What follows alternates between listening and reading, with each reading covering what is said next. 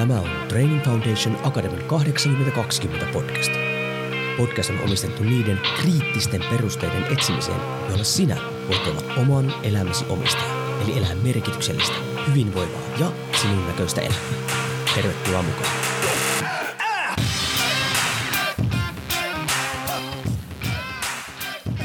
Jouni Korhonen Training Foundation Akademista moro ja tervetuloa taas TFA 8020 podcastin pariin. Tänään on semmoinen aihealue, joka koskettaa meitä kaikkia. Koska nyt voit kuvitella itselle tämmöisen tilanteen. Onko sulla joskus ollut semmoinen tilanne, että sä oot hirmuinen motivaatio on tullut johonkin asiaan ja sä oot lähtenyt runtaamaan sitä sielun palolla eteenpäin. Sitten hypätään hetkisen eteenpäin siitä viikko, kaksi, sä rupetkin ihmettelemään, että hmm, missä se mun motivaatio nyt onkaan, että hmm, tässähän nyt ei oikeastaan mikään on mennyt eteenpäin. Ja usein silloinhan me vähän niin kuin ehkä, no ei nyt syytetä itseämme, mutta sitten ruvetaan miettimään, että mistähän mä saisin motivaatiota lisää. Ja tämä on yleensä aika yleinen juttu, ja tämä on nyt semmoinen mielenkiintoinen aihealue, jossa tuo ehkä tuo näkökulmakin on jo, ei nyt välttämättä väärä, mutta vajaa.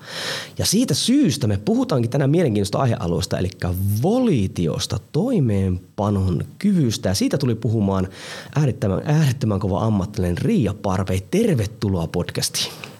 Kiitos, kiitos. Ja äärettömästi kiitoksia kutsusta. Täällä on tosi makea olla. Meikäläinen on ihan suhteellisen innossaan tässä, koska mä oon lukenut sun kirjan niin monta kertaa läpi ja mä käytän sitä mun työssä. Okay. Ja sitten kun pääsee keskustelemaan aiheesta, niin nyt on silleen enemmän maankin täpiinässä tässä varmaan kuin kuulijatkin. Mutta hei, onko tuo, mitä mä kuvasin tuossa introssa, niin onko se vähän semmoinen niin yleinen niin kuin juttu? No se on oikeastaan just se, mistä se lähtee, että se on hyvinkin yleinen juttu ja tota, ja mä yleensä sitten aina tässä vaiheessa heitän se kysymyksen, että niin, että kun me ollaan niin kovasti motivaatiopainotteisia ja ajatellaan aina, että kaikki lähtee sieltä motivaatiosta ja se on se juttu, jolla me varmistetaan se, että me päästään sinne päämäärään tai maaliin. Niin hei, jos se motivaatio olisi se pyhägraali ja kaiken alku ja juuri, niin miksi niin monet vahvastikin motivoituneet ihmiset ei sitten välttämättä saavutakaan sitä tavoitettaan tai päämääräänsä. Ja, ja tämähän on niin kuin se lähtökohta. Mietitään nopeasti, jos mennään takaisin siihen aikaan, kun meillä, meillä oli ihan tiedätkö, perinteisiä näitä naisten lehtiä, niin mitä ne oli tammikuussa aina täynnä. Ne oli sitä laihdutusta ja elämäntavan muutosta ja kesäksi kuntoon. Ja tota, tämä oli sellainen, mikä mua kiinnosti siis ihan meidän tavallisten ihmisten näkökulmasta. Ja mä selvittelinkin, mä keräsin äh, tämmöistä tilastoa ihan tuolta kuntosaleilta. Ja sehän on, tammikuuhan on kuntosalien tämmöinen niin kulta-aika saada Kyllä. uudet asiakkuudet. Ja tota, siellä on kovat ruuhkat tammikuussa. Ja, ja helmikuussa, niin oliko se niin, että se droppi on joku 40-50 pinnaa niistä niin kuin, sen kortin tai jäsenyyden hankkineista. Maaliskuussa se putosi vielä pari 30 pinnaa ja sittenhän on tämä klisee, että huhtikuussa ei tule enää kuin tutut vastaan. Ja kyllä mä väitän edelleen, että kun ne ihmiset silloin tammikuussa aloittaa, ne on oikeasti ihan mega motivoituneita. On. Mutta mitä sitten tapahtuu. Ja tämä on nyt se mun mielestä, mikä saatit hyvin tuohon alkuun, että tämä on vähän vajavainen näkökulma sinne päämäärään pääsyyn tai tavoitteen saavuttamiseen, tämä pelkkä motivaatio. Kyllä, ja siis tota, tuohan vaikka naisten lehdissä, tota, nythän se on siirtynyt vaan someen. No se on. Joo, mutta no, mä, mä oon sitä ikäluokkaa, että mä käsittelen vielä naisten lehtiä ja yritän niin päästä tähän someen ja, ja tekoälyyn ja, ja lohkoketjuihin ja kaikkeen muuhun. Niin, niin mun on helpompi selvitellä näitä näkökulmia näin, mutta sama asia. Kyllä, kyllä. No hei, ennen kuin sukelletaan tuon Volition pariin, niin, niin täällä todennäköisesti on sellaisia kuulijoita, jotka ei välttämättä ole törmännyt suhun tai sun työhön. Niin voisiko lyhyt esittely just siitä, että kuka sä oot, mitä sä teet ja miten sä itse asiassa päädyit sitten loppujen lopuksi Volition pariin? Joo, siis tänä päivänä mun duunit käsittää oikeastaan eniten. Mä oon tuolla tota, työelämän puolella organisaatioiden kehittämisessä ja kehitän aika pitkälti niin kuin kokonaisten organisaatioiden tai niiden osien sitä toimeenpanokyvykkyyttä. Eli ihan käytännössä sitä, että miten varmistetaan, että nämä innostuneet ihmiset ihan oikeasti saa ne asiansa maaliin. Ja tota, toki silloin tullaan vähän laajempiin kokonaisuuksiin, kun me puhutaan organisaatioista, mutta ainahan siellä on ne ihmiset, ihmiset niin kuin pohjalla. Se on aina, että mitä minä yksilönä teen tai toimin, miten mä työskentelen niiden omien tavoitteitteni eteen, jotta mä saavutan ne siinä tietyssä ajassa. Ja sitten kun tullaan siihen kokonaisuuteen, niin sitten se on se kokonaisuus. Ja tämä oikeastaan ihan lyhyestä virsikaunis, niin tota, tämä volitio nousi mulle teemaksi. Mä tuolla Venttas nyt 2008 väittelin teknillisestä korkea, silloisesta teknillisestä korkeakoulusta tuolta tota, Otaniemestä nykyisestä Aalto-yliopistosta, johtamisen ja työpsykan labrasta. Ja mun aiheena oli business coaching tavoitteen saavuttamisessa. Sillä oli joku hienompikin nimi, jota mä en muuten oikeasti muista, koska silloin kuvittelin, että akateemisesti pitää olla jotenkin niin tämmöinen järisyttävä nimi. Mutta idea oli se, että, että siinä nimenomaan mä löysin tämän osa-alueen, että kun se motivaatio ei ole se kaiken juuri, niin miten me voidaan esimerkiksi coachaamalla, sparraamalla, valmentamalla ihmisiä niin tota, tukea ja varmistaa niiden tavoitteen saavuttaminen. Ja sieltä ihan tieteellisesti löytyi sitten tämä termi volitio. Joskus kysytään sen taustaa, niin aika paljon teksti oli englanniksi ja se on ihan motivation and volition Hmm. Suomeksi muuten joskus, se on pakko sanoa, että suomeksi käännetään joskus ö, sanaksi tahto. Ja mä vältän sitä tahtoa ihan sen takia, että silloin on semmoinen konnotaatio meidän suomen kielessä, että, että niin kun se olisi joku synnynnäinen ominaisuus, että hei Jouni, sulla kun tuota tahtoa riittää, niin sähän nyt menet vaikka läpi harmaan kiven. Ja kun kysymys ei ole todella synnynnäisestä ominaisuudesta, niin mä oon kokenut, että se volitio tai toimeenpanon taito, jolloin se taito siellä korostuu, niin on ne termit, mitä mä käytän ja silloin tiedetään, mistä mä puhun nimenomaan sen osan. Joo, tuo varsinkin tuo tahdon voima mm. on se, mikä me monesti jopa ihaillaan. Nykyaikanakin me, jengi katsoo sit somesta tai muusta ja seuraa jotain ihmistä, että tuolla on sitä tahtoa, tuolla on sitä tahdon voima. Vitsi kun mullakin olisi tota. Ja sitten samalla se on hyvin rajoittava näkökulma. Että ihminen tavallaan, että hei, mä en pysty tekemään, mulla ei ole tuommoista jerkkuu mulla takana. Sitten ei, ei käsitetä sitä, että se onkin niinku oikeasti taito, mitä me voidaan kehittää, joka totta kai vie aikaa, koska se on taito, mutta kuitenkin se on meidän kaikkien niinku saatavilla. Juuri näin, joo, ja siellä on tietyt edellytykset itse asiassa, mitkä pitää olla olemassa ennen kuin me voidaan edes niin kuin ihan, ihan tehokkaasti lähteä sitä toimeenpanoa tai toimeenpanon taitoa kehittämään. Ja tämä on ehkä sellainen näkökulma, mä tiedän, että tästä niin kuin varmasti satelee nyt sitten, sitten vähän tikareita, mutta, mutta missä mä ehkä vähän pistän jäitä hattuun siihen, että meillä on tosi paljon siis ihan Suomen mittakaavassa, mutta ihan maailmankin mittakaavassa näitä niin sanottuja motivaatiopuhujia, jotka oikeasti saa niin kuin tosi hyvän pössiksen fiiliksen aikaan siihen, että, että tätä minäkin. Ja sitten kuitenkin mäkin kuulen niitä, niitä täällä Suomessa niitä kertomuksia, että niin, et sitten kun mä tuosta ajoin sen kehä kolmosen läpi, niin mä tajusin, että no eihän musta tähän ole. Tai seuraavana päivänä, kun rupesin miettimään, niin tajusin, että kyllähän se sille puhujalle totta kai, koska sitä, tätä ja tuota, mutta enhän minä nyt. Ja silloin me tullaan oikeasti siihen, että, että, että ne tietyt edellytykset, joita ei tiedosteta, edes ne puhujat, mä väitän, että ne motivaatiopuhujatkaan eivät tiedosta itsellään olevia mm. niitä edellytyksiä, jotta he osaisivat tuoda niitä esille. Ja tämäkin on yksi semmoinen tärkeä näkökulma tässä. Joo, ja tuohon just toi hurmoksellisuus, mikä on tullut Jenkeistä sanoisinpa, yes. Tony Robbins ja näiden osalta, niin Joo. sehän on, on rantautunut nyt Suomeen. Siinä on hyviäkin puolia, mutta monestihan se on se, että koetaan on se hullu hurmos ja tämmöinen näin. Ja sitten voi tulla jopa semmoisia mm, epäonnistumista tai pettymisen tunteita vähän ajan päästä, kun että mihin se hurmos niin kuin häviskään. Joo. Ja sitten kun arki rupeaa myllyttämään ja näin päin pois. Mutta nyt mennään kuitenkin tähän politiomaailmaan Joo. tässä. Mutta hei, se mun täytyy muuten kysyä tässä ihan oimenen. Nyt kun sitten korona napsahti, niin yes. lisääntykö sulla duunit siinä mielessä, että nyt kun me mentiin sitten tiedätkö, etään ja näin ja ihminen joutui katsoa ehkä aavistuksen enemmän itsensä perään ja johtamaan itsensä, näit sä sen sun omassa työssä? Toi on hyvä kysymys. Mä en ehkä siinä vaiheessa oli kuitenkin jo sovittuja duuneja sen verrankin, että tota, et, et siinä kun korona iski, niin kaikki, kaikki hanathan pistettiin kiinni, siis, mm. kun ei tiedetty, muutama kuukausi meni näin, ennen kuin siirryttiin esimerkiksi kehittämisen ja, ja valmennuksen osalta sitten nettiin aika näppärästikin. Ja tota, voisi sanoa, että ei ne ainakaan vähentynyt.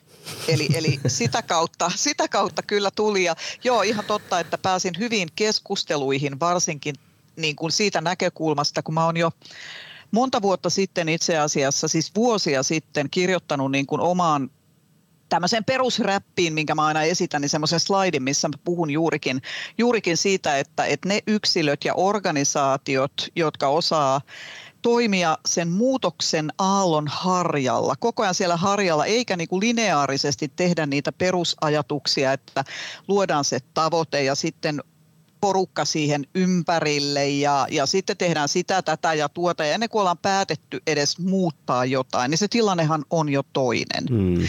Niin tavallaan nämä organisaatiot, joilla oli sitä toimeenpanokykyä tai, tai ihmiset, joilla oli toimeenpanon taitoa, niin ne pysy jo siellä. Se korona ei niin kauheasti hetkauttanut heidän tekemistään, koska siellä oli jo luotua pohjaa tämän tyyppiselle toimeenpanolle. Ja se oli hirveän helppo niin kuin tällaisten ihmisten tai organisaatioiden kanssa mennä eteenpäin, mutta huomas myös, että muut heräs aika kovalla ravistuksella siihen, että nyt onkin toimittava eri lailla. Ja aina kun mä puhun tästä niin kuin tehokkaasta tai niin kuin tehokkaasta toimeenpanosta tai yleensä koko niin kuin tekemisen ja toimeenpanon tehostamisesta, niin mun pitää muistaa sanoa ja sanoa sen nyt tässä välissä, ettei unohdu, että mun näkökulma on se, että mitä enemmän me saadaan ja mitä paremmin me saadaan tehostettuista toimeenpanoa, niin kun se tehokkuus nousee, niin toisella kädellä pitää nousta myös ihmisten jaksaminen mm. ja hyvinvointi. Eli se ei ole keinulauta, että me väännetään vielä vähän enemmän sieltä ihmisistä, että me saadaan tehokkuutta nyt tähän tekemiseen, vaan päinvastoin. Häröilyn pitää vähetä, sieltä pitää löytää sellaisia toimintatapoja, jotta jotta tota, ihmiset vähemmällä saisi niitä oikeita asioita aikaiseksi. Ja tämähän niin kuin koronassakin puhuttiin paljon tästä tai koronan jälkeen etätyöapatiasta. Ja se on yksi osa itse asiassa volitioprosesseja, jotka tulee jo aikaisemmin ottaa huomioon. Nyt vaan niin kuin lävähti tämäkin synkästi osan, osan meistä kasvoille, että, että näin siinä sitten voi käydä, että tulee niin kuin semmoista tietynlaista eristäytymistä ja näin. Kyllä, ja tuo oli tosi hyvä tarkennus, minkä laitatko sitten nykyaikana tuntuu, jos me puhutaan, käytän termiä tehokkuusta. Yleensäkin jengi ei välttämättä aina kun riidellään tai muuta, niin ymmärretään joku asiakin eri lailla, vaikka käytetään samaa termiä. Niin tuo tehokkuus on itse näen se just siinä, missä volition taidot olisivat hyviä, niin työn laatuhan nousee. Jep. Jolloin sitten turha karsta, mikä muutenkin yleensä siellä moottorissa aiheuttaa ongelmia, saa pois ja näyttää, se antaa vielä tilaa sit sinne yksilön hyvinvoinnille. On se sitten työyhteisö tai oma arki tai, tai mikä ikinä tämmöinen näin. näin. No hei, nyt kun me ollaan hypitty kuitenkin, nyt ollaan puhuttu volitio tai niin terminä volitio ja motivaatio, niin ehkä kaikkein tärkein asia ehkä tähän alkuun, vaikka mä nyt rikonkin meidän tuon keskustelun runkoon vähän tosta, että mikä on motivaation ja volition ero? Ero, hyvä, joo. Nykytutkimus on osoittanut, että tämmöinen tavoitteellinen työskentely, tavoitteellinen toiminta, siis jotta kaikki ymmärtää, miten arkisista asioista on kyse, niin ihan se, että me ei voi olla harrastuksissa niitä tavoitteita tai me ei voi olla omassa elämässä jotain sellaisia tavoitteita, niin se, että me pyritään niihin tavoitteisiin, niin se on tavoitteellista toimintaa. Mm. Okei. Okay. Ja nykytutkimus on osoittanut sen, että, että tämä tavoitteellinen työskentely, se on oikeastaan kaksivaiheinen prosessi.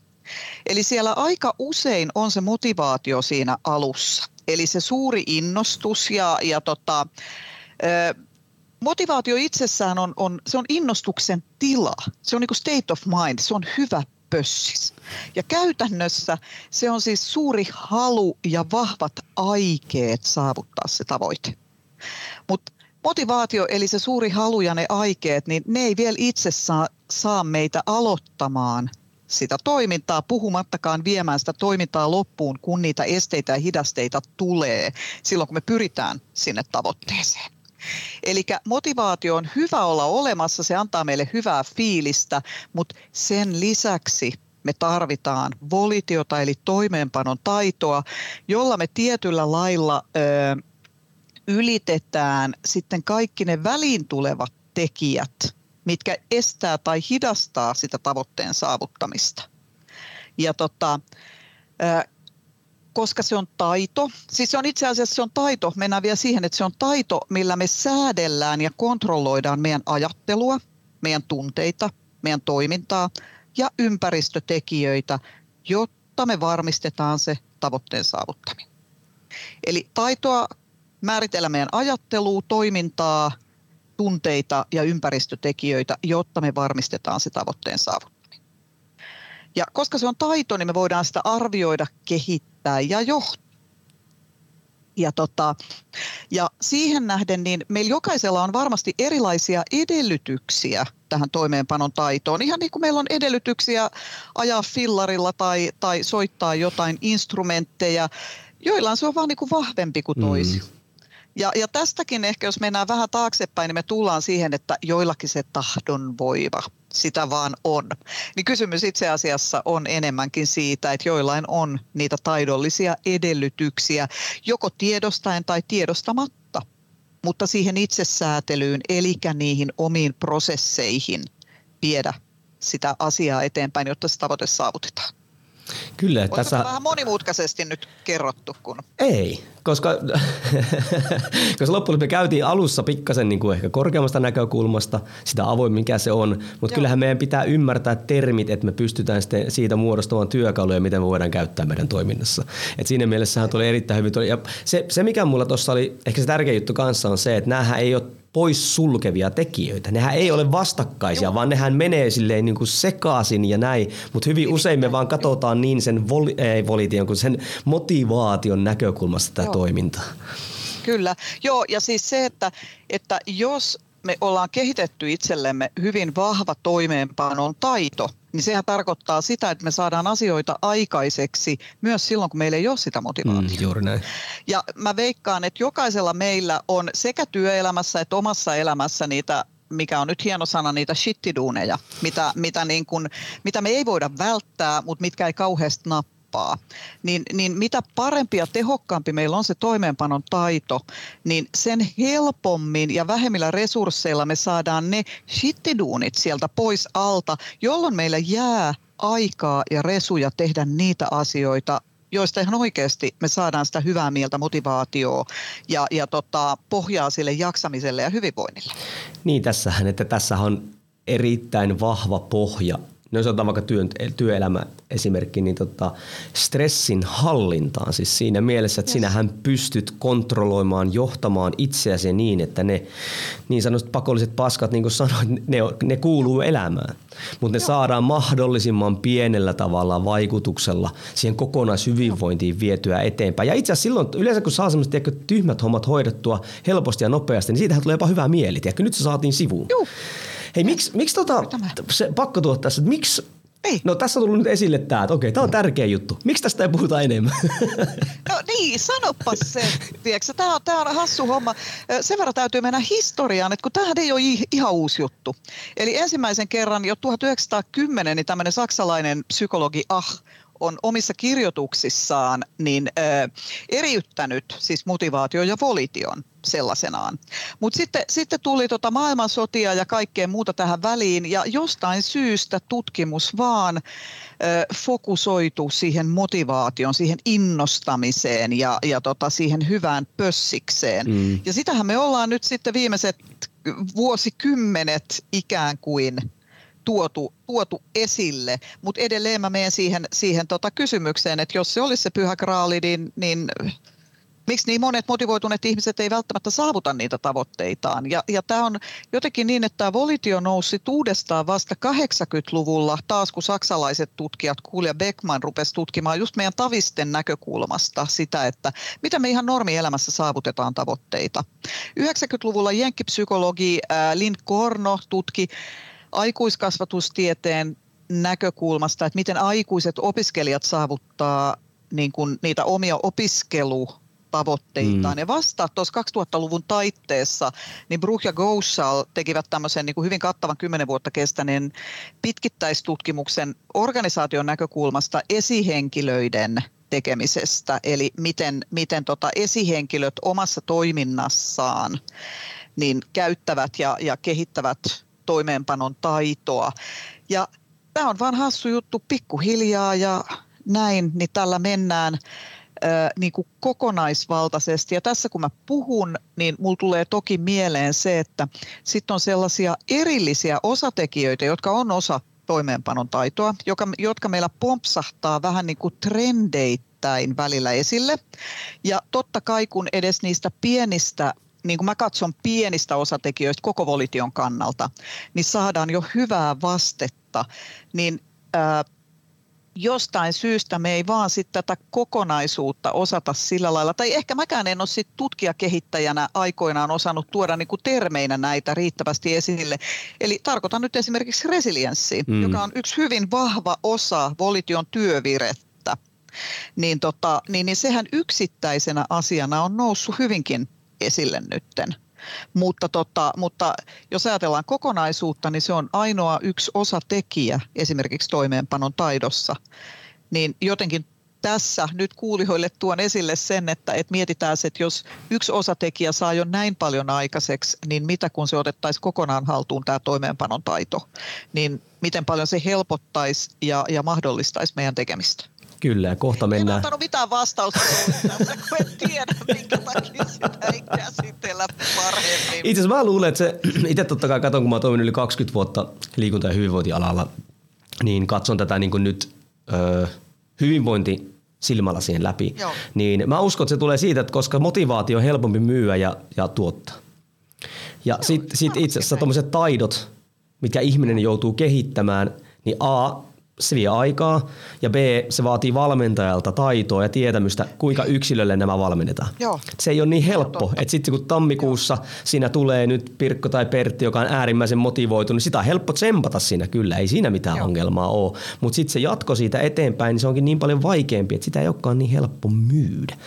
Niin toi, hei, se, semmoinen nyt ennen kuin mä unohan sen tuossa noin, niin Joo. ö, ootko nähnyt sitten, kuitenkin sä oot pitkään tätä tarkastelua ja tutkinut näin, niin coaching sanana ja mm. toimintanahan on myös rantautunut vahvasti Suomeen, niin, niin, niin tota, onko se niinku lisännyt kuitenkin tämän tyyppisen toiminnan sitten yleisyyttä, vaikka me ei puhutakaan nyt välttämättä volition taidosta näin, mutta siellä puhutaan itsensä johtamisesta ja muusta?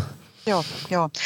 Tämähän on, niin kuin jos tämä jätin oikeastaan tuossa omassa esittelykierroksessa sanomatta, että siitähän tämä mun koko kiinnostus lähtikin just tämän coachingin kautta. Ja tota, ja, ja jos mennään pikkuhiljaa koko ajan niin kuin syvemmälle tähän volitiokäsitteeseen ja sisältöön, niin toimeenpanohan muodostuu kahdesta osatekijästä. Eli, eli siitä fokuksesta, siitä, että me pystytään pitämään se suunta kohti tavoitteita tai tavoitetta koko ajan siinä tekemisessä. Eli, eli me ollaan sillä oikealla polulla kohti sitä tavoitetta. Mutta tota, se toinen osatekijä, millä me sitten varmistetaan, että niitä hommia tapahtuu ja mennään eteenpäin, niin se on sitten työvire. Ja työvire on taas semmoinen termi, joka kansankielessä me puhutaan silloin motivaation ylläpidosta. Ja ää, se, että kun mä äsken tuossa sanoin, että et, et motivaatio itsessään se on, niin kun, se on se hyvä pössis, hyvä fiilis, state of mind, niin silleen sen tavoitteen saavuttamisen kannalta, jos meillä on vaan hyvä fiilis ja pössis koko ajan, hyvät aikomukset, niin se kun ei vie meitä eteenpäin, mutta, tota, mutta se työvire itsessään – vie. Ja nythän mä unohdin sun kysymyksen. Eli coaching, että onko coaching tuonut coaching, tätä niin kuin eteenpäin? No niin, niin kato, työvireessä tärkein, eli se, se mitä me ajatellaan niin kuin motivaation ylläpidosta, koska ihmisten on helpompi nyt käsittää tämä motivaation ylläpito, mm. niin tämä sosiaalinen tuki, eli se kanssa kulkeminen, se ympäristössä olevat ihmiset, niin se on tärkein työvireen eli motivaation ylläpitäjä.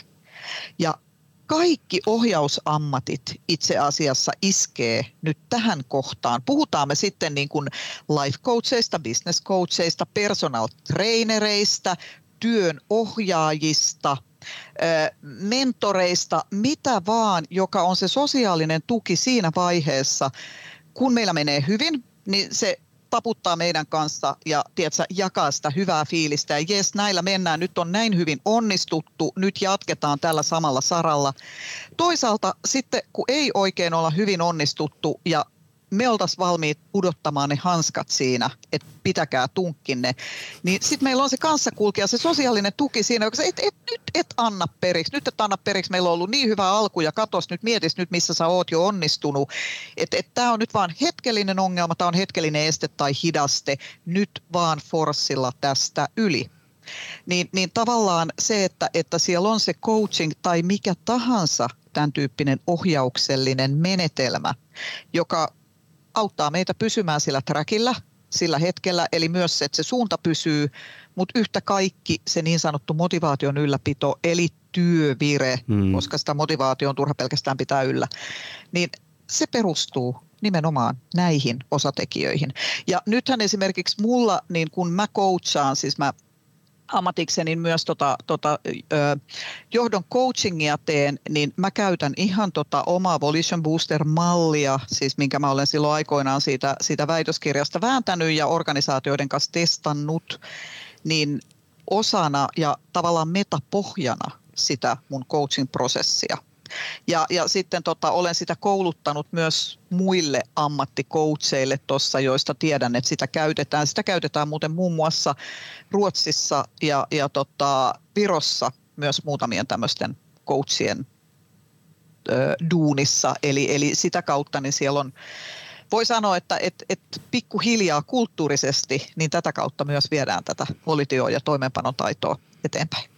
Kyllä ja kuulijoille tiedoksi myös itse käytän tätä. Sen takia meillä täällä kysymys rungossa olikin, että millaisia taitoja liittyy volitioon, koska mä halusin, sä sanoit, että, että alussa ennen, ennen kuin laitettiin äänitys päälle, että ei tarvitse tuoda esille sun tuotoksia, mutta tuon silti, koska sun, sun kirjassahan sen yksi tämmöinen tavallaan, no ei sit kulmakivi ole, mutta se on se Volition Booster-malli, mikä täällä niin kuin on. Miksi itse tykkään siitä, koska yleisesti itsensä johtamisesta, tai yleensäkin johtamisesta, niin jos me ei pystytä niin kuin rakentamaan itsellemme mallia, missä me ymmärretään siihen toimenpi- tai toim, ää, toimen panemiseen liittyviä komponentteja, niin me ei pystytä, kuten sanoitkin, me ei pystytä ö, kehittämään niitä, me ei pystytä mittaamaan niitä, me ei pystytä viemään sitä rakenteellisesti eteenpäin. Sen takia mä tykkään tästä, mä oon sitä asiakkaillekin yleensä piirtänyt he, että missä meillä on täällä nyt niinku ongelmia, koska mä näen tämän myös siinä, että siis sähän voit itse katsoa tätä sun mallia.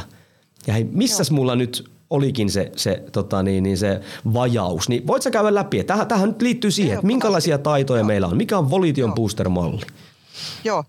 joo, ja se on jopa sellainen, mä uskon malli, että, että vaikka sitä ei tässä piirretä ja nähdä, niin se on hyvinkin niin kuin käytävissä sanallisesti läpi. Mm. Ja sen verran vielä, että mullahan totta kai, kun se nyt tulee jo sieltä hitsi 15 vuoden takaa, niin, tota, niin se on mulla mun tekemisessä niin selkäpiissä, että jos mulla jotkut asiat ei etene, niin kyllä mä ihan niin kuin luonnostaan mietin, että mikä kohta tässä nyt mättää riittää, koska silloin mä pystyn myös tekemään ikään kuin niitä päätöksiä sen suhteen, että annanko mä sen asian stressata itseäni vai en. Mutta jos mennään siihen malliin, niin siinä on ensinnäkin siinä on kaksi, kaksi tota sellaista edellytystä, mitkä pitää olla olemassa ennen kuin me päästään edes sinne varsinaiseen toimeenpanovaiheeseen. Ja nyt kuulijoille tiedoksi, että nyt me puhutaan ihan niin kuin yksilön, yhden ihmisen, meidän jokaisen lähtökohdista sellaisena. Eli me jokainen voidaan miettiä tätä asiaa tätä kautta. Ja tämä malli pätee tai nämä asiat pätee – ihan meidän kaikkeen tavoitteelliseen tekemiseen. Eli riippumatta siitä, ollaanko me nyt duunissa vai ollaanko me siinä priva-elämässä vai, vai tota, siellä harrastepuolella, kun me vaan halutaan saavuttaa jotain. Ja niin kauan aikaa, kun me ollaan ihmisiä, että me ei olla kyborgeja, niin, tota, niin tämä on niin vielä. vapaa siinä mielessä, niin vielä. Mutta hei, joo, kaksi, kaksi sellaista edellytystä, joista ensimmäinen edellytys luonnollisestikin on se tavoitteen hallinta.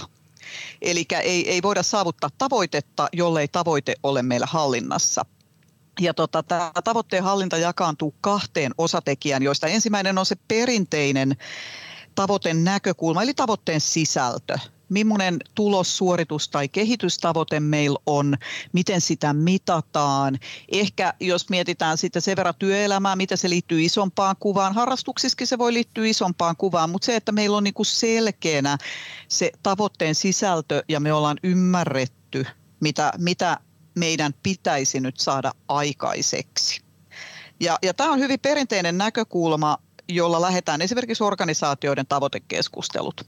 Mutta sitten siinä on se toinen ulottuvuus, mikä edelleenkin tänä päivänä niin varmaan ihan tiedostamatta jää pois. Eli se tavoitteen merkityksellisyys meille itsellemme. Kuinka tärkeänä ihan oikeasti me koetaan se tavoite, mitä kohti me ollaan menossa. Ja tota, tämä tavoitteen merkityksellisyys, niin se on se tärkein tavoitteeseen sitouttava tekijä. Ja nyt kun me usein puhutaan siitä, että, että, tota, että niin kuin miten me sitoutetaan ihmisiä tekemään jotain. Tämä on yhtä lailla voisin nähdä harrastuksissa, mutta ehkä menee enemmän sinne työelämään, mutta jokainen meistä voi miettiä silloin, että, että kuinka tärkeänä me koetaan se, sitoudutaanko me oikeasti siihen tavoitteen saavuttamiseen vai suostutaanko me vaan siihen. Mm. Ja monet asiat ihan meidän niin kuin normielämässäkin on sellaisia, että ne tuleekin ehkä sieltä ulkopuolelta. Me koetaan sitä painetta, että ne on, ne on ulkoisesti koetaan tärkeänä, mutta me ei ehkä olla niihin kauhean sitoutunut.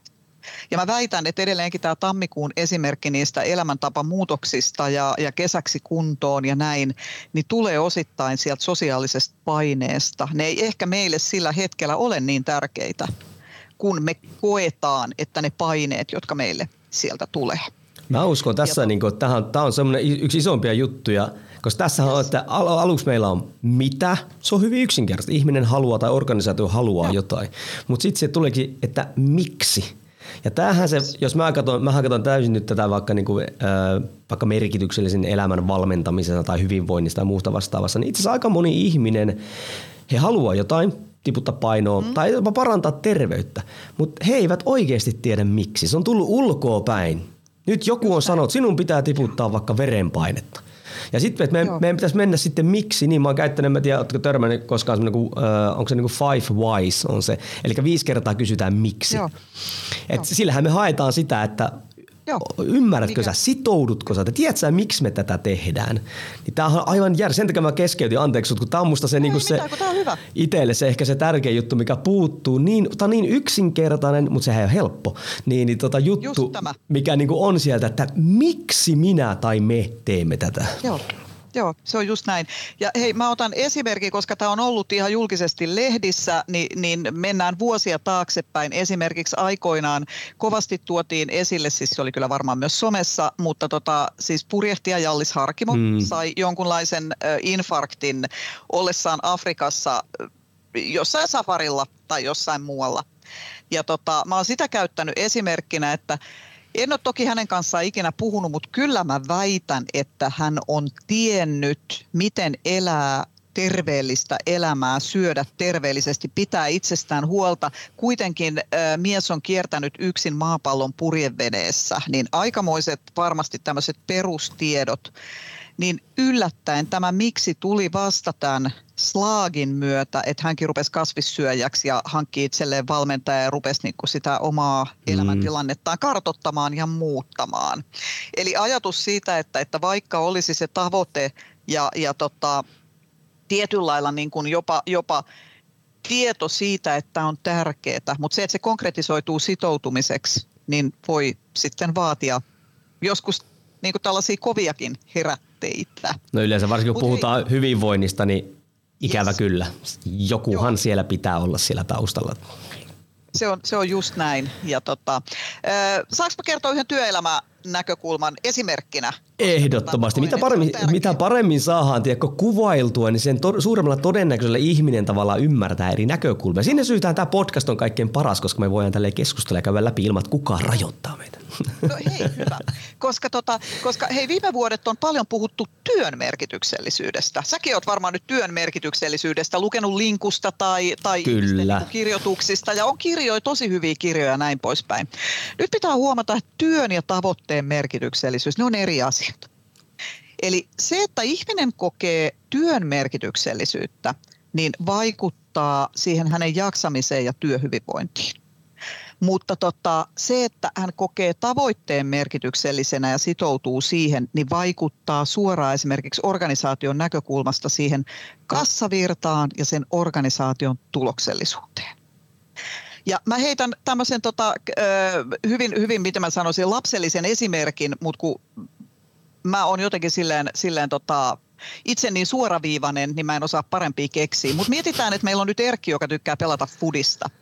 Ja Erkki käy treeneissä kolme-neljä kertaa viikossa sen oman jengissä kanssa. Ja tota, Erkki pelaa tosi hyvin yhteen siellä porukassa. Porukat tykkää Erkistä ja pelailu on kivaa ja, tota, ja kaikki menee tällä lailla niin kuin hyvin.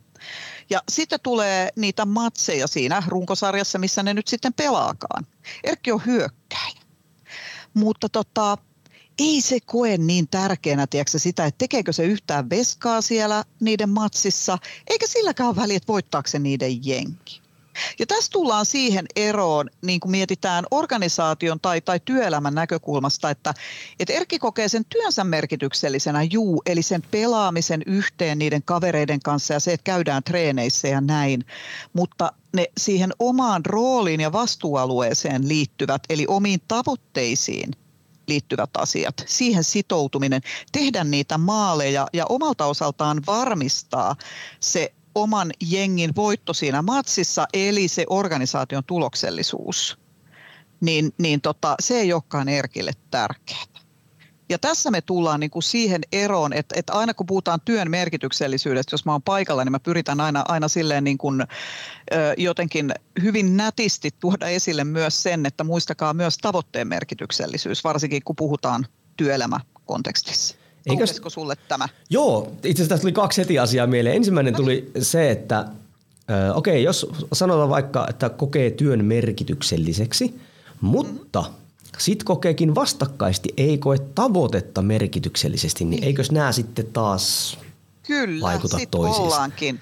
Joo, Eikö tässä sitten johtajalla vähän... aika tärkeä tavoite yes. ehkä, tai niinku työ siinä, että hmm, pitäisiköhän mun perustella tämä asia paremmin? Joo, ja, ja jopa niin, että et käydä sitä keskustelua, että, että miksi näin on, että et mistä se, mistä se niinku johtuu, ja, ja päästä sinne syvemmälle. Ja toki sitten niin kuin ihan käytännössä niin miettiä sitä, että onko Erkki oikeassa laatikossa tekemässä oikeita asioita sen organisaation näkökulmasta, jos ei ne omat tavoitteet nappaa. Ja, mm. ja miettiä sitä kautta sen työn tuunaamisen tai, tai jopa niin kuin toimenkuvan vaihtamisen näkökulmaa, koska aika usein oikeasti tilanne on myös silloin se, että Erkki kokee aika suunnatonta painetta sieltä organisaation näkökulmasta totta kai niiden tavoitteiden saavuttamiseksi. Mutta, mutta ne ei hänellä nappaa, niin sitten me ollaan tällaisessa vähän niin kuin klikkitilanteessa. Kyllä.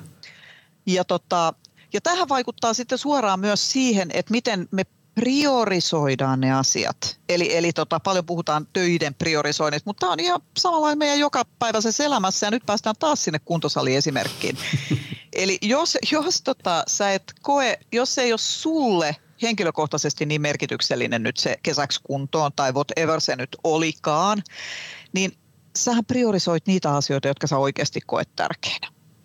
Ja, tota, ja varmasti niin kuin perhe-elämässä ruuhkavuosina siellä on ihan jumalattomasti niitäkin asioita, jotka täytyy niin kuin ottaa huomioon ja tulee priorisoiduksi, jolloin se stressi vaan siitä kesäksi kuntoon elämänmuutoksesta kasvaa, kun ei saada tätä tasapainoon.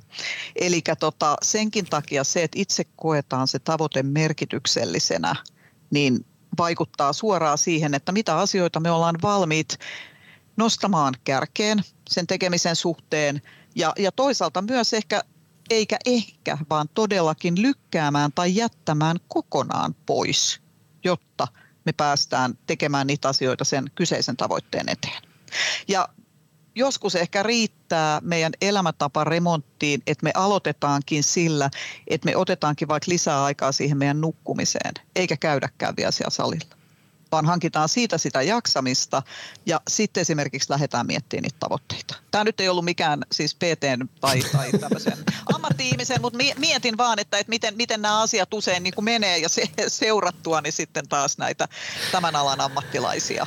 Niin, niin, niin. No joo, mutta et, et tässä niin kuin tavoitteen hallinta näkökulmalla. Haluatko siihen jotain vai menkö mä seuraavaan? No ei, se, sen verran tosta, että äh, siis sä oot niin niin kuin näin valmennusammattilaisena, niin sä olet nyt niin, niin kuin ytimessä kuin ikinä voi olla. Ja ehkä tuosta priorisoinnista, varsinkin kun perhe-elämä huomioon kolmen lapsen, pienen lapsen isänä, niin ehkä pikkasen soitti mulla sisäistä kelloa. Mutta tota, siinähän se, että ihminenhän tekee sitten niitä priorisointeja myös tiedostamatta kohtaan. Eli jos se yes. tiedä, ole pysähtynyt silleen katsoa, että mitkä mulle on tärkeitä asioita, ja sitten, että, että miksi mä nyt menen sinne salille, vaikka mä tiedän, että se on tiedätkö, hyväksi no. mulle. Niin sit sä teet, sähän, niin kuin, eikö, eikö vaan, sä tiedostamatta Joo. sä priorisoit sillä hetkellä tärkeitä asioita, ja ne, ne sitten hyppää nyt sinne niin kuin tavallaan to-do-listan kärkeet. Joo, ja pahimmillaan aiheuttaa sulle vielä enemmän stressiä, koska sä koet, että nääkin, no nyt jäi, nyt jäi menemään. Kyllä. Huono ihminen olen. Ja, ja se ei ollenkaan niin kuin tavallaan sitten helpota sitä asian eteenpäin viemistä. Me ollaan siis niin ytimessä kuin ikinä voi olla, mutta mennään hei eteenpäin. Joo, seuraava. Se oli tavoitteen hallinta. joo, joo, tavoitteen hallinta oli tämä. Mutta hei, vaikka meillä olisi tota selkeänä se, mitä me ollaan tekemässä, miten sitä mitataan, ja me koettaisiin se vielä niin merkityksellisenä, että me sitoudutaan siihen, niin sekään ei vielä kuule tarkoita sitä, että, että nyt tästä eteenpäin, että me päästäisiin sen, sen tota, motto, tavoite, suunnittele, just do it niin näinhän siinä ei käykään, vaan siinä tulee ihan semmoinen pikkunen tekijä siinä edellytysvälissä kuin itseluotto. Ja tämä on nyt sellainen, sellainen, joka on niitä tiedostamattomia asioita, niin että kun mä sen nostan pintaan ja tämä keskustelu käydään, niin ihmiset niin tajuavat, että joo, oh, mutta enpä ole ikinä tullut miettineeksi.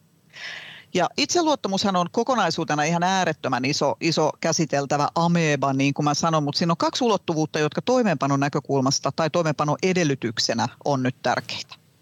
Ja ensimmäinen on se, että miten tavallaan niin kuin, että ää, luottamus siihen omaan niin kuin pystyvyyteen saavuttaa se tavoite. Me puhutaan minäpystyvyydestä tai suoritus itse tunnosta, tehokkuususkomuksista, mutta ihan suomeksi sanottuna, uskonko mä, että mun rahkeet riittää saavuttaa tämä tavoite. Ja, ja äh, tämä on eri asia kuin ihan oikeasti se meidän potentiaali, osaaminen tai, tai, tai kyvykkyys tehdä asioita. Et nyt me ollaan ihan uskomusbisneksessä. Mä oon tavannut hyvin paljon ihmisiä, joilla on osaamista, potentiaalia, kykyjä, mutta jostain syystä ne ei usko itseensä niin, että ne pistäisi itsensä likoon ja lähtisi tekemään niitä asioita, ryhtyisi hommiin.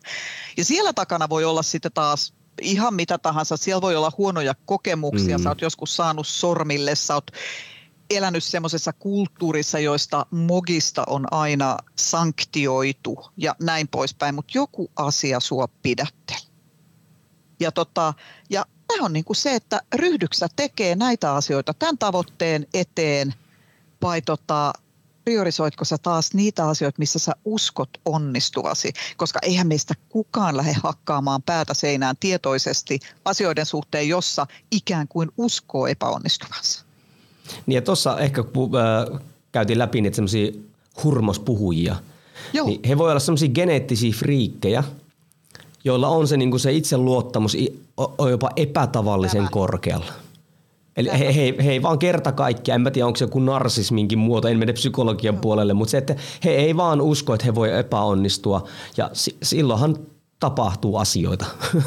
Joo, joo, juurikin näin. Joo, ja tämä on, tota, tämä on sellainen asia, mitä mä en niin syvällisesti, siis mä etin tästä juuri, juurikin tällä hetkellä hyvinkin paljon tietoa, koska tämä on monelle meille sellainen turha pidäke, ihan oikeasti. Me saataisiin asioita eteenpäin, mutta mikä, mikä siinä on? Ja nyt hypätään taas ohita meidän podcastin, mutta nämä tutkimukset, jotka on osoittanut, että ihmiset, jotka on sillä kuolin vuoteella, mitä ne katuu, ne katuu niitä asioita, mitä ne ei ole tehnyt tai lähtenyt tekemään, niin kuinka paljon sielläkin on tavallaan sitten tähän liittyviä syitä että tota, et, et mä veikkaan, että ei ole niinkään paljon sitä, että ei olisi ollut mahdollisuuksia lähteä tekemään, vaan siellä on ollut näitä muita pidäkkeitä.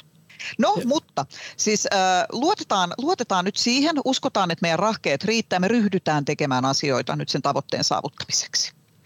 No, me jokainen tiedetään, että ennemmin tai myöhemmin on se mikä tahansa vähänkään isompi juttu, niin siellä tulee se kylmä rätti naamalle niitä esteitä tai hidasteita. Ja tämä on sitten se paikka, jossa tota, ne hanskat putoivat, että no mä arvasin. En mä tähänkään voi vaikuttaa. Eli se, että kuinka hyvin me uskotaan voimamme vaikuttaa siihen meidän tekemiseen.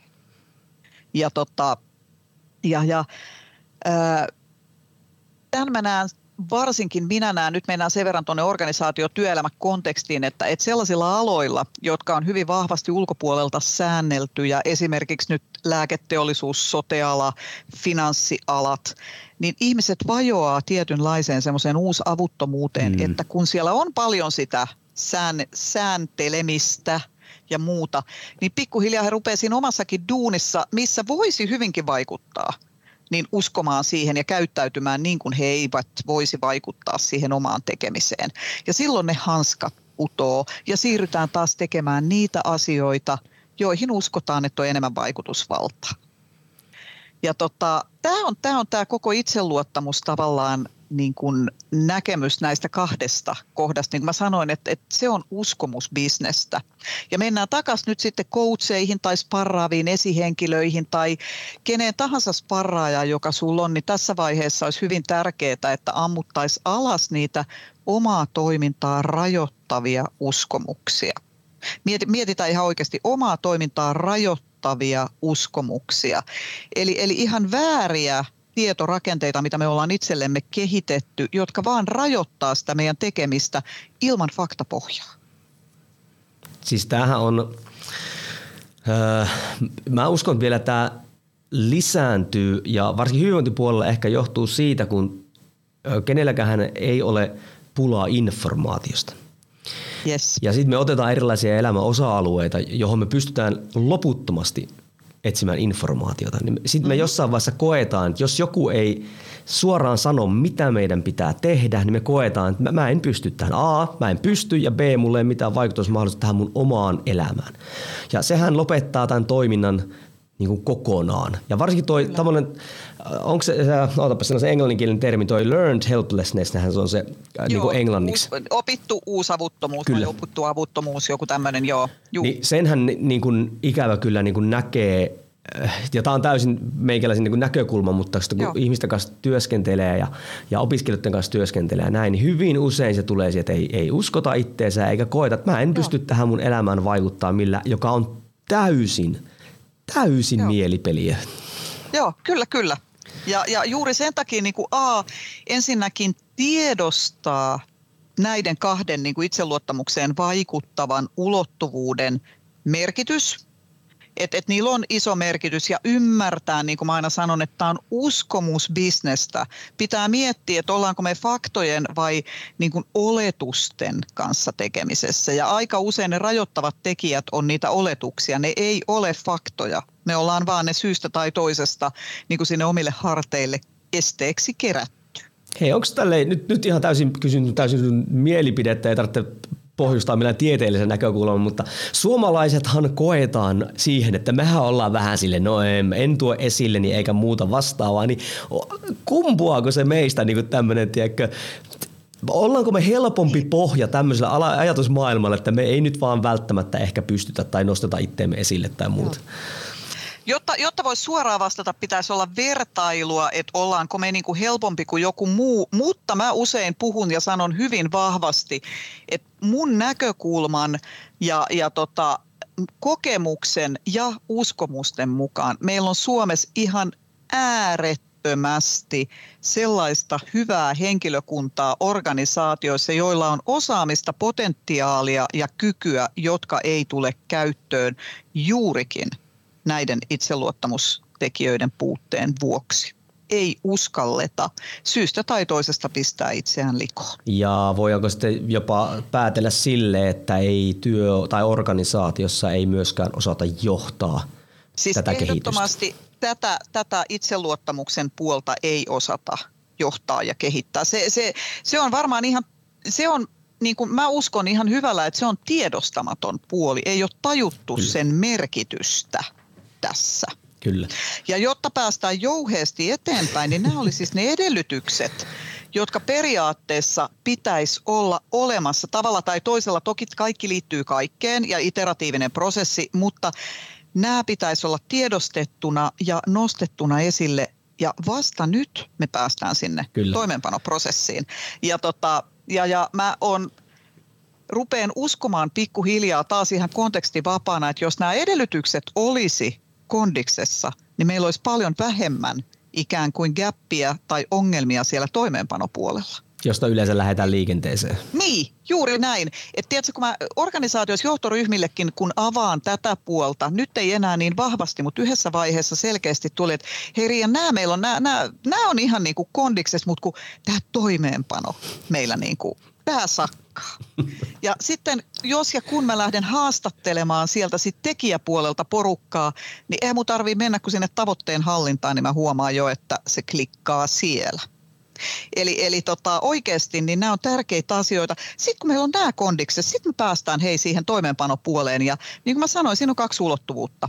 Siellä on se fokus, eli se, että me pidetään koko ajan se suunta kohti niitä tavoitteita. Ja siellä on myös sitten se työvire, millä me pidetään se hyvä fiilis pössis energia yllä. Muullakin kuin kahvilla.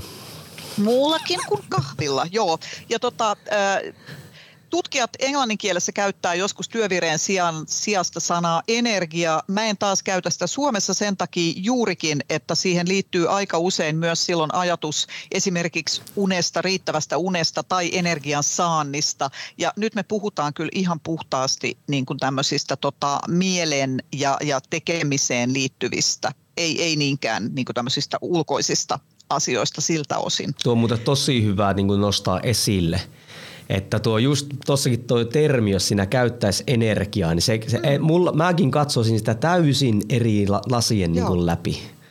Joo, ja varsinkin tämä työelämätutkimus, mihin mä viittasin, joka, joka oli se kymmenen vuotta kestäneen, kestänyt pitkittäistutkimus, niin siinä nämä tutkijat nimenomaan puhuu niin kuin fokuksesta, focus and energy, Joo. mutta mä puhun ö, fokuksesta ja työvireestä. Ja, ja silloin tämä työvire, muistutan taas, että, että me niin kuin, ö, kansan kielellä puhutaan silloin motivaation ylläpidosta. Eli siitä, että siellä on johdonmukaista tekemistä, siellä on sinnikkyyttä, siellä on sitä resilienssiä, jotta me aloitetaan asiat ja viedään ne loppuun. Ja jos me ajatellaan nyt toimeenpanoa sellaisenaan, niin mä veikkaan, että sieltä ei tule yhtään sellaista asiaa, mikä tulisi uus, uutena niin kuin kuulijoille sellaisenaan. Eli jos me ajatellaan fokusprosesseja itsesäätelyn näkökulmasta – Itsesäätely muuten tota, on semmoinen aika syvä meidän meta taito, jossa on erilaisia prosesseja liittyen juuri siihen ajatteluun, toimintaan, tunteisiin mm. ja ympäristötekijöihin, jotta tulee sekin tässä nyt vähän niin kuin avattua. Mutta fokus, eli se suunta, niin ne käytännön hommat, mitä me tehdään, suunnittele, priorisoi ja keskity. Suunnittele sun tekemisesi tee kunnon aikataulutettu suunnitelma. Ja nyt kun mä olen pyytänyt suunnitelmia, niin mä enenevässä määrin saan yleensä tehtävälistoja, eli bullet point-listoja. Ne ei ole suunnitelmia. To-do-listoja. Ne on to-do-listoja, ne on vaan tehtävälistoja. Eli, eli tota, kannattaa sitten syventyy, tässä ei ole nyt aikaa siihen, että miten rakennetaan hyvä suunnitelma. Mutta tämä tota, suunnittelu itsessään on yhteydessä, en mene syvällisesti nyt mihinkään aivotieteisiin, mutta kun on kyse taidosta, niin se on kyseessä meidän ö, ajattelun koodauskontrolliin, eli siihen, että mitä tietoa me otetaan vastaan ja, ja tota, miten me sitä koodataan. Eli silloin me otetaan se tavoitteen saavuttamisen kannalta tärkeä tietoa vastaan. Me koodataan juuri sitä tietoa, mitä me tarvitaan. Ja kun tämä suunnitelma on valmis, niin sen mukaan sitten lähdetään priorisoimaan niitä tekemisiä niin, että me tehdään oikea-aikaisesti oikeita asioita. Jotain joutuu lykätä ja jotain joutuu jättämään pois. Se on aina priorisoinnin kääntöpuoli. Ja, ja tämä priorisointi itsessään on sitten yhteydessä taas tänne meidän tota, aivojen prosessointikontrolliin, jolla määrätään sitten, sitten tota, tietynlaista tekemistä niin kuin prosessoinnin näkökulmasta. Mm. Ja sitten kun meillä on priorisoitu se tekeminen, niin sitten keskitytään juuri sillä hetkellä siihen, mitä me ollaan tekemässä. Ja siellä me tullaan tähän tarkkaavaisuuskontrolliin, josta mä voisin puhua päivän, mutta tota, jätetään se nyt vaan maininnan tasolle. Eli siihen, että kuinka hyvin me voidaan keskittyä niihin asioihin, mitä me ollaan tekemässä. Ja tota, kun me kaikki tämä rutinoidaan, niin se ö, muodostuu meille taidoksi mutta kun se tarkoittaa sitä, että meidän pitäisi tehdä sitä johdonmukaisesti. Suunnittele, priorisoi, keskity. Suunnittele, priorisoi, keskity. Jos me joskus vähän suunnitellaan ja toisinaan priorisoidaan ja ehkä saatetaan vähän keskittyäkin, niin siitä ei muodostu sellaista rutiinia, joka vaikuttaisi sinne meidän aivokontrolleihin tai ajattelukontrolleihin niin, että siitä syntyisi se ajattelun taito tältä osin. No tämä olisi se fokuspuoli sellaisenaan. Eli, eli pysytään siinä, meillä on mielikohtista tavoitetta. No sitten se toinen puoli, työvire, niin mä tuossa mainitsinkin jo, että tärkein työvireen, muistutan motivaation ylläpidon, niin tota, tekijä on se sosiaalinen tuki, eli se porukka, kenen kanssa me tehdään, miten me vaalitaan niitä ihmisiä, jotka jeesaa silloin, kun ei oikein jaksettaisi ja haluttaisi luovuttaa, ja toisaalta, joka jaksaa sitten bailaa ja juhlia meidän kanssa silloin, kun me onnistu. Niin tämä on niinku se tärkein. Ja nyt vedetään taas vähän taaksepäin. Sä kysyit siitä, että miten, miten niin kuin tämä toimeenpano korona-aikana. Tämähän oli se suurin ongelma mikä aiheutui, kun muutenkin koetaan jo, ettei välttämättä se sosiaalinen tuki siinä organisaatiossa, kun mm. jokainen tekee ihan älyttömällä kiireellä, niin mitä sitten, kun sä olet vielä sen ruudun kanssa, sulle ei ole sitä konkreettista tukea. Monessa organisaatiossa ei esimerkiksi ollut niitä, niitä ö, esihenkilöjohdettava valmennusvartteja tai tunteja tai miten ne onkaan niin, että ne olisi rutinoitu siihen johtamisjärjestelmään niin eihän niitä silloinkaan ruvettu rakentamaan niin, että olisi se tietty hetki, jolloin ihan oikeasti tiedetään, että ollaan niin kuin ajatuksellisesti sen tietyn ihmisen kanssa niissä asioissa kiinni. No, tämä menee siis meidän itsesäätelyn sosiaaliseen kontrolliin, eli sinne ulkopuoliseen kontrolliin siltä osin. Sitten toinen, meidän tunnekontrollit. Eli se, että miten me voidaan käsitellä varsinkin niitä meidän negatiivisia tunteita epävarmuutta, epätietoisuutta, ärsyntymistä, vihastumista, mitä kenelläkin on, jonka tuntee negatiivisena. Mutta jokainen meistä voi kuvitella, että jos jotain pitäisi saada aikaiseksi ja meillä on meidän harteilla näitä negatiivisia tunteita, niin aina se toimeenpano on vähän niin kuin heikompaa. Kyllä siellä on ne muut asiat, kyllä ne tunteet ottaa vallan.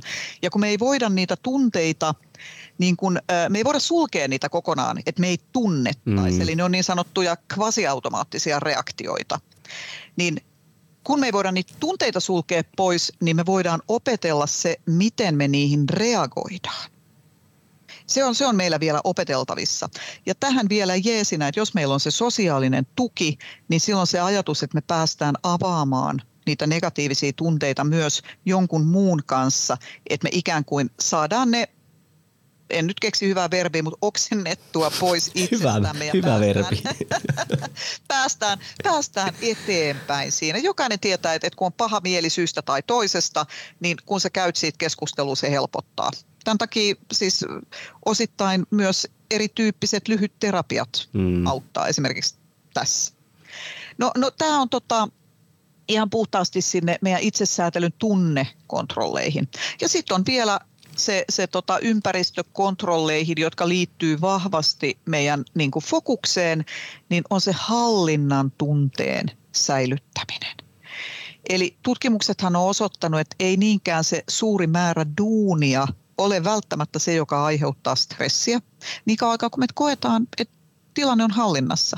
Mutta auta armias, kun me koetaan, että ne, ne, nyt ne narunpätkät hävisivät sieltä sormien välistä onko mä muistanut ton ja mitähän mä oon unohtanut ja miten hän tämä ja mitä hän tuolta vielä tulee. Se on se hetki, kun se kamelin selkä katkee ja ikään kuin se negatiivinen stressi saa meistä otteen.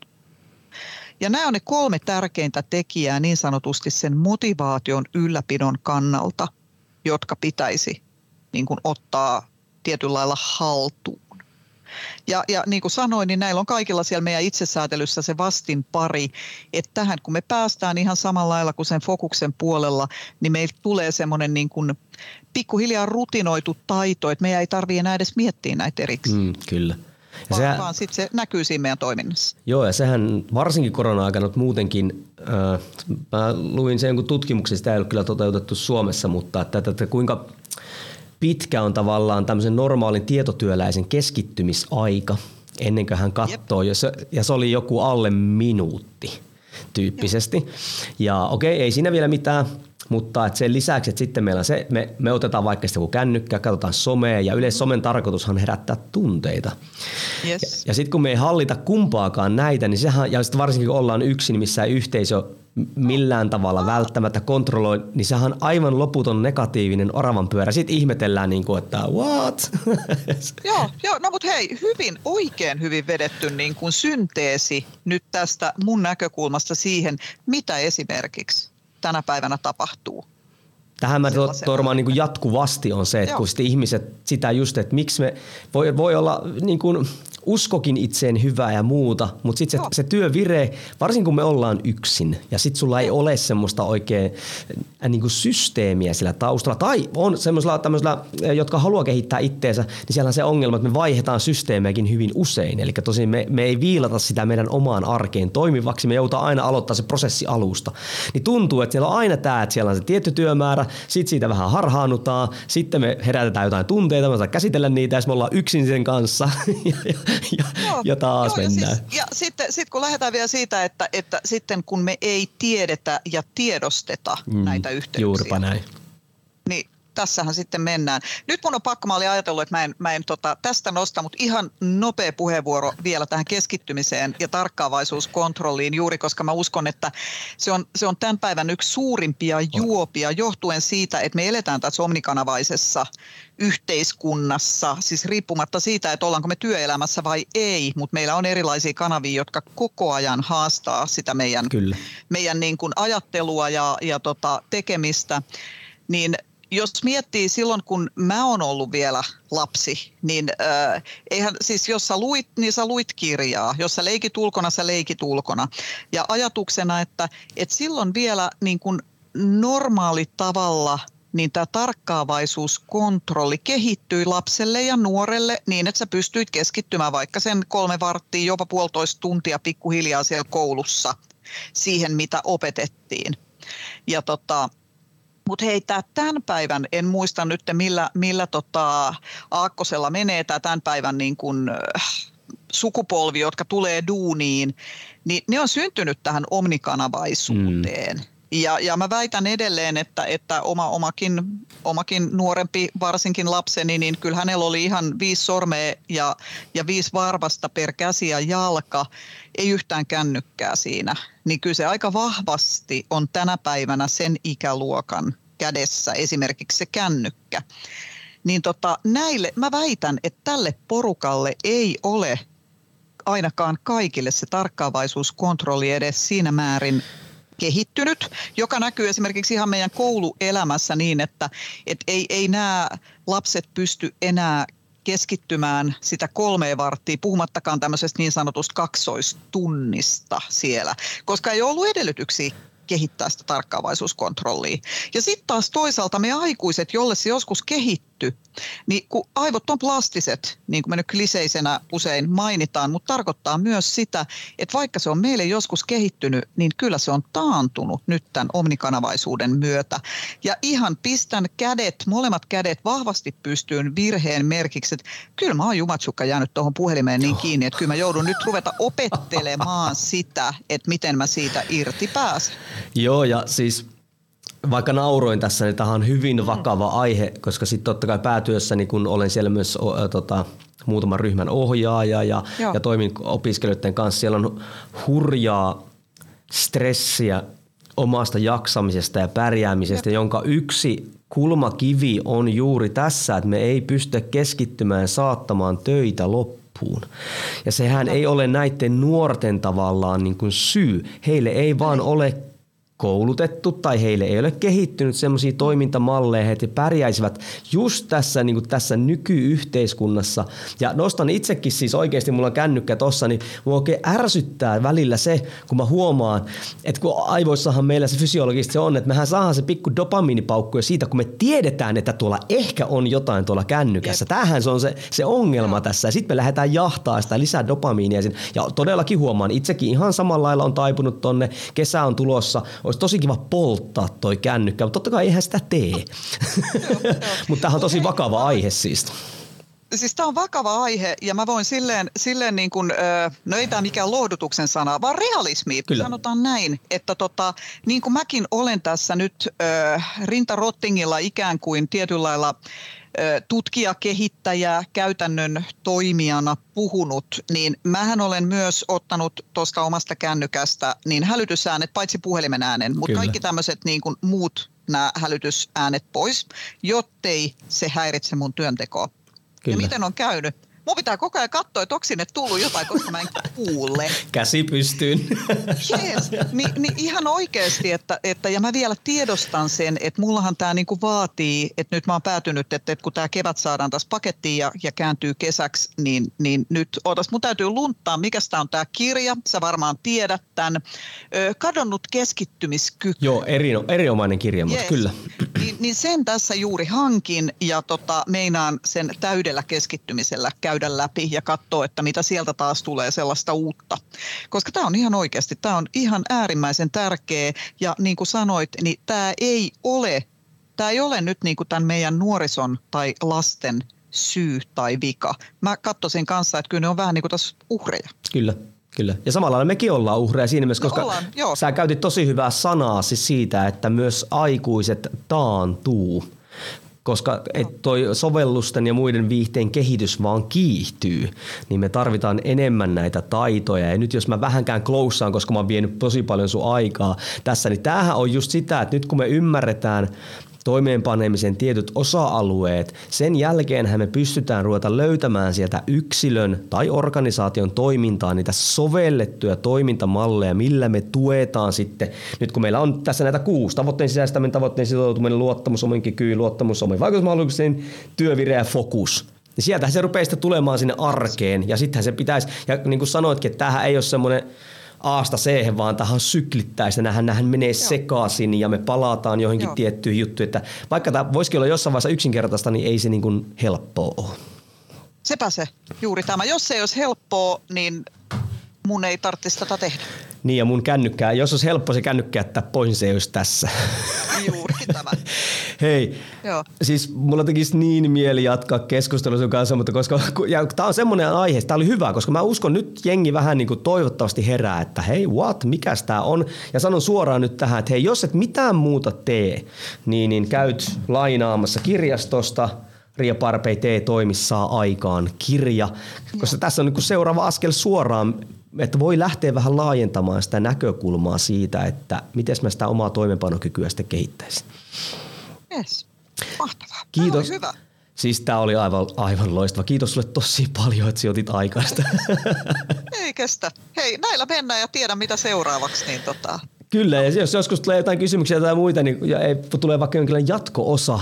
Mutta hei, sehän riippuu siitä arvon kuulia, että tykkäsit sä tästä. Jos tykkäsit, niin ei muuta kuin ota vaikka screenshotti, missä ikinä kuunteletkin tätä näin, ja täkää vaikka meikäläinen, koska mä en tiedä, ootko sä somessa. Valitettavasti aika os, monessa osaa, mutta tota, sun tägääminen on helpompaa, kyse sieltä lähtee. No niin, niin tägätä, niin sitten voi katsoa tulevaisuudessa tehdä sitä toinen osa. Kiitos sulle arvoa kuulija, ei muutu kohti seuraavia episodeja. Moi moi. Moi moi.